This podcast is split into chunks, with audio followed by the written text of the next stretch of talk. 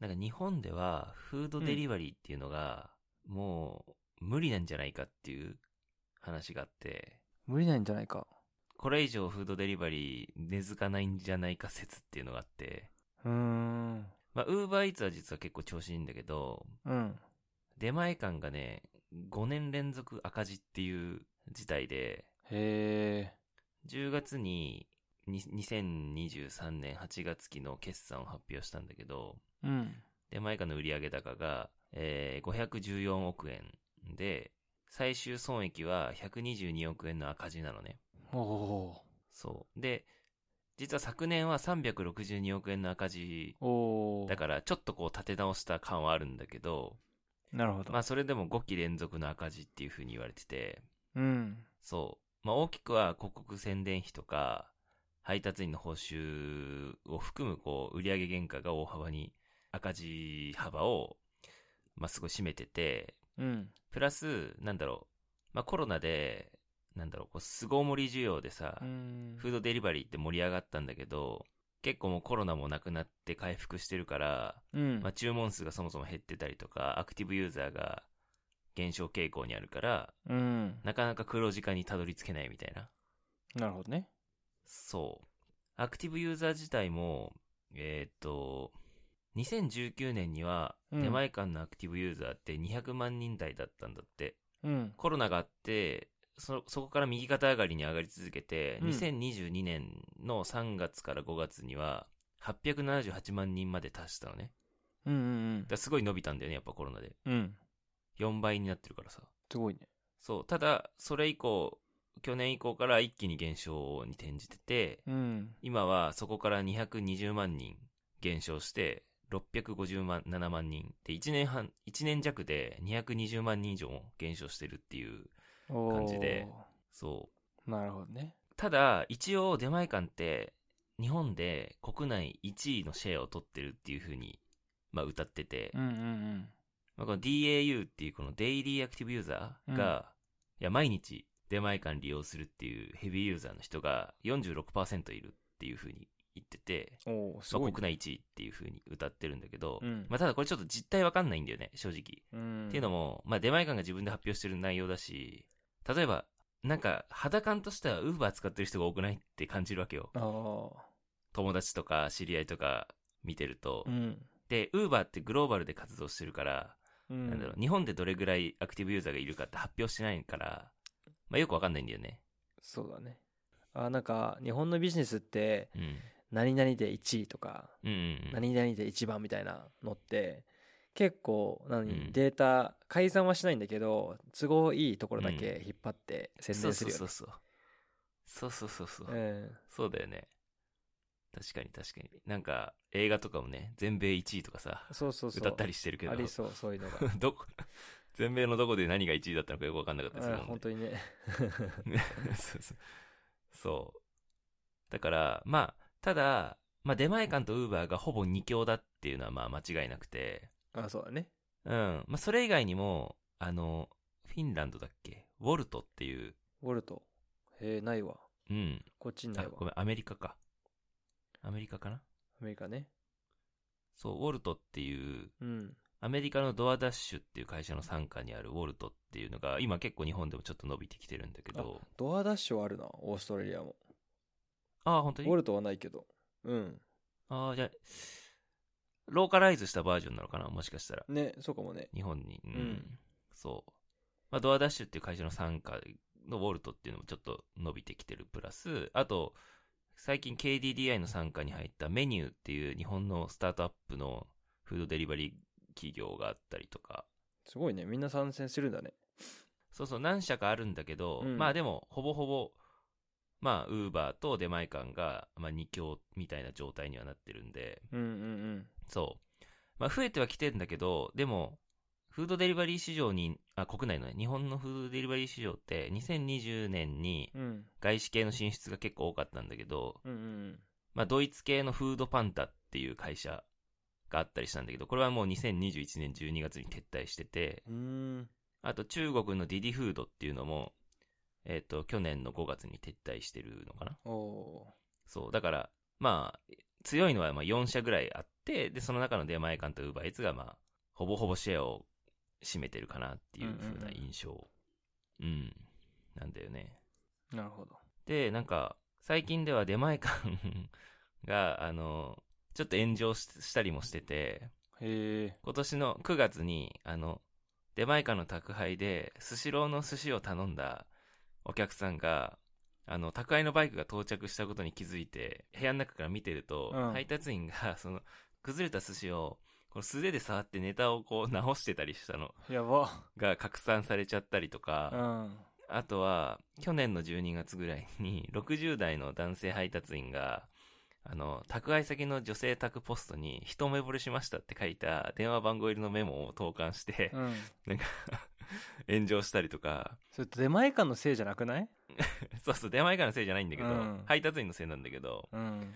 まあでもそれでちょっとやっぱ、イメージ悪くなっちゃってるっていうのもあるんだよね。えでもそれってさ、その自社のテイクアウトサービスでさ、うん。やばいスタッフいたらそうなるのも同じだよね。まあね、そうそうそうそう。そうなんだれはそうなんだけうど、うん。ん。まあまあまあ。そう。なるほどね。まあいろんな理由でねあ、るんですね。顧客離れが進んでるとう。んうんうんうん。そう。で、なんか、と出前館はさ、えっと、さっき話した、今年の売上高514億円。うん。えっと、最終損益が122億円の赤字っていう風に話したと思うんだけどう、ん。ウーバーイーツに関しては、もうなんかレベルが違くて、まあもちろんグローバルの企業だからっていうのもあるんだけど、 うん。今年の半期、あ、半年ね、うんうんうん半年間で62億ドルの売り上げ。これ日本円だと9118億円なんだよね。黒字も6億ドルの黒字。あ、黒字なんだ。そすう。ごウい、ね。ーバーは黒字なんだよね。まあグロ、グローバルで見てるから、ああああこれあ、あ日本だけの数字を出してないから、そっか日本国内はちょっとどうかはわからないんだけど、うんうんうん、そう、だから、なんか出前館がちょっとやばい説そうだね。なんだけど、うん。そう。ちなみに出前館は、うん。最近ね、飲食店とか配送員から取る手数料も増やしてんだよね、実は。うん。要はで、出前館が取る取り分を増やしたわけよし。ょうがないよね。あ、そんな感じだったら、そうそうするしかないよね。そうそうそうう。ん。でもさ、これ、飲食店も配送員も出前館を使うメリットがなくなりつつあるじゃないそうだね。そう。で、これまでって出前館って、なんだろう、送料無料祭りとか、うん。手数料できるだけ安くして、加盟店増やしたりとか、配送員とかも増やしたりっていうのもあるし、あとうんクーポン配ったりして、シェアを、ね、あの赤字覚悟でかシェア拡大に頑張ってたんだけど、うんうん。まあ、今回の動きで、なんか飲食店とか配送員は取り分が減っちゃうし、うん。クーポンとかも配らなくなるとユーザーお得感がなくなっちゃったりして、うん。なかなり出前館離れが今後やっぱり進んでくんじゃないかっていうふうになるほどね。言われてるんだよね。でなうんなんかそのどうしてもこうユーザー数多くないとやっていけないビジネスモデルってさ、うんうん導入ステージではそういう安売りじゃないけど、まあ、特典とかそうね、最初はね、そだうから赤字覚悟で、そうそうそうそうペイペイとかそうじゃんああ、そうそうそうそうう。んペイペイもそうだし、ウーバーイーツも、あのーやっぱりしばらくは赤字だったんだけど、うん今はね、一気に黒字になってて、そっかそう、すごいねで、なんか、なんで日本でフードデリバリーが無理なんじゃないかっていう説うんうん日本って経済格差がないから無理なんじゃないかっていう風な、うんなんかこう、意見があって、要は、高くても買う人がいるっていうのと、ううん安くても届ける人がいいるっていう構造じゃないと、買う人も少ないし、いや、届けてくれる人も少ないっていう構造になっちゃうんじゃないかっていう風なそうだね意見を言ってる人がいて、そう、あ、確かにそうだなと思って、うんプラス、なんか、コンビニとかさ、ファミレスとか、もうさ、地域にさ、便利なサービスがめっちゃ多かったりするじゃん。うんコンビニのご飯もめちゃくちゃうまいし、うんファミレスだって至るところにあったりするし、うんうんうん日本は特にそれがすごいさ、こまあ、特にコンビニが強いと思うんだけど、そうだねそうそうそう、正直ちょっとそういう、ね、フードデリバリー企業以外のライバルも結構いるから、うんそういう意味で、今後、まあ、ウーバーが今すごい強いけど、もしかしたら日本国内だけでの売り上げとか、あの、損益とか見たら、もしかしたら、あんまり良くないかもしれないんで、そうだねこれちょっとウーバー発表してないからわかんないんだけど、そいやわかう、るわなるほどなと思って。いや、あ本当にやっぱなんだろ自分の時間の価値というか、うんまあ、買いに行く手間賃うんうん。として、代わりに配達してもらうっうん。うん。ていうことに、どれぐらいお金を払えるかとか、そうね。実際の所得もそうだと思うし、その配達員とそのうギそうそうャップね。さっき言ってた。なんかほら、今日本人みんな家計が逼迫してたりする人がお、家計、家庭が多いし、うんうんうんやっぱフードデリバリーってさ、あの、ご飯の料金プラス、ね、配送料払わなきゃいけないからさ、そういう意味でもフードデリバリーの需要にも少なからず影響を与えてると思うし、うん。うん。そう。だからなんか、格差がない分、そこがね、そうね。そう。むしろお金ある人って、ウーバー頼まないと思うし、すごいお金ある人。ういや、んなん。か、微妙じゃないじゃん。微妙じゃないそうだね。日本って。うん。小金持ちがいっぱいいないとダメだよね、ウーバーは。そうそうそう。小金持ちと、あとは本当に、安くても、取り分少なくても配送しますっていう、ウーバー配達員みたいな人がたくさんいないと、うん。成り立たないビジネスモデルだから、まあ、そういう意味でちょっと難しいのかもしれないねっていう確かに。話なんだよね。うん。なん、か、ドローンとかが配達してくれたらね、安くなりそうだよね。そううね。ん。なんか、そんなようなことやってたけど。うん、うん、そう、確かに確かに。うん。そんでまあ、なんだろう。出前館に限らずなんだけど、ウーバーとか、あとさっき話したウォルトっていうところもそうなんだけど、うん。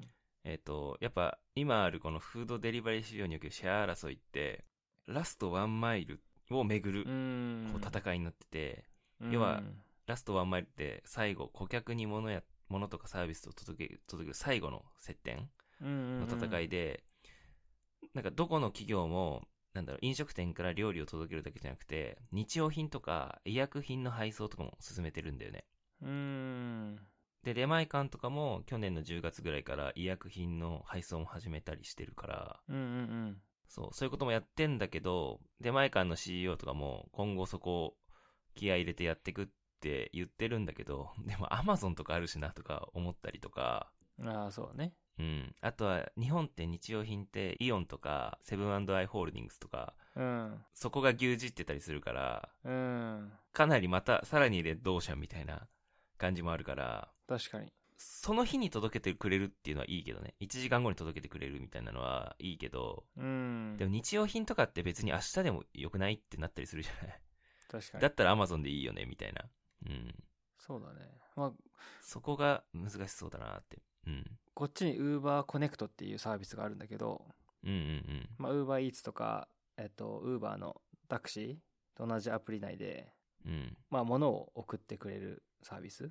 うんうんうなんん。で、今日中に友達にこの小包送りたいとか。ああ、バイク便みたいだな。そうそう、バイク便。うんうんうんうん。そういうのはないんだね。日本まだ。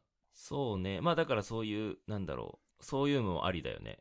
うん。ウーバーの配達員みたいな、とか出前館の配達員が、 物運んだバりイねク便みたいなこともやってくれるっていうね。うん。うん。確かにそれありだね。そうね。面白い。うん。配送のついでに、同じ方面の人に小包届けるみたいな。そうそうそう。あとは最近 Uber Eats は、なんか2、3件一緒に回る。うんうんうん。なんか、か直接来てほしいときは手数料多く払って、なんかプラス500円みたいな。ああ、なるほどね。どうしても、ラーメン、テイクアウトで食べたい。しかも、うんなんか、3人中一番最後になりたくないから、一番最初に来てくださいっていうので、プラスで払うああ。っていうサービスいいはいああるのさ。はうん。いなるほそうどいねうの。なんか、細かい、その、サービス設定、増えてったら、またそれでも変わるのかなとかうん。オ。プションでね。そうそうそう。んそうね。でもなんかさ、ラーメン屋とかもさ、結構近くにあったりするじゃん、大体。そうそうそうそうそいろんなとこにあるじゃん、飲食店が。う。う。うんで。いや飲食店が多いんだよね、そもそも。そう、強すぎんだよね。うん。いや、そう。なんとなく、俺がいいな、いいなっていうか、こういうのやったらいいのになと思ったのが、やっぱさ、高齢者多いけど、高齢者ってやっぱ IT リテラシー低いから、そこのシェアってあんまり獲得できてないと思うんだよね。うん。なんか、家にずっといる高齢者、寝たきりの人とか、なんか、そういう人に料理とか日用品とか届けることができたら、もうちょっとシェア拡大できるんじゃないかなと思って、なんかもうちょっと、この注文の仕方が高齢者にとってフレンドリーになったら伸びるかなともなんとなく思ったんだよね。うん、確かに。まあちょっとやり方次第だけど、うんうんなんかそう、その辺のね、 年齢層の人にもうちょっと使いやすいプラスなんか使うメリットを感じるようなうん。うん。広告の仕方とかしていくといいのかなと思ったりとか。そうだね。多分、こう、ひ一社は絶対勝てると思うの。うんうんうん、どっかね。でも、うん、一番にならないと、そう、一番にならないといけなくて、うんだそれの争いなのかなっていう。まあ、だからどっちそがう一そう番ね体力があって、どこまで踏ん張れるかっていうので、でも今体力ありそうなのはウーバーじゃん。そもそまあ明らもかにそうだよね。ね、母体がでかいし、むしろそねうそうそう本体は黒字だから。そうなってくると、しんどそうだね、出前館からいしたや、ら。しんどいよ。うん。うん。でもそうじゃないなんか一社だけになったら絶対勝てんじゃん。そうね。自分が価格き決めれちゃうし。 いやーまあでもどう考えてもウーバーになるよなって感じ。そっか。うん。なんかもうイメージで負けてるよね。そうそうそうそう。いやー、ここもやっぱ、なんかさ、外国産の行っちゃうんだって感じじゃないよ。あ外国企業が取っちゃうんだ、みたいあ。な。ね、そうそうそうそう。そわかる。う。日本企業勝てないなっていう感じだよね、やっぱ。えなんかさ、ほら、フードデリバリーって、ーコロナで。で伸びたっていうのもあると思うんだけど、その、その時ってそれはあさ、るね出歩けないから仕方なく利用するっていう時代だったと思うんだけど、うんうん今ってさ、その、ライフスタイルの中で進んで利用するっていうフェーズに入ってるわけじゃん。うん。うん。そうなった時にさ、やっぱイメージも大事だし、そうだね。そうそうそうそう。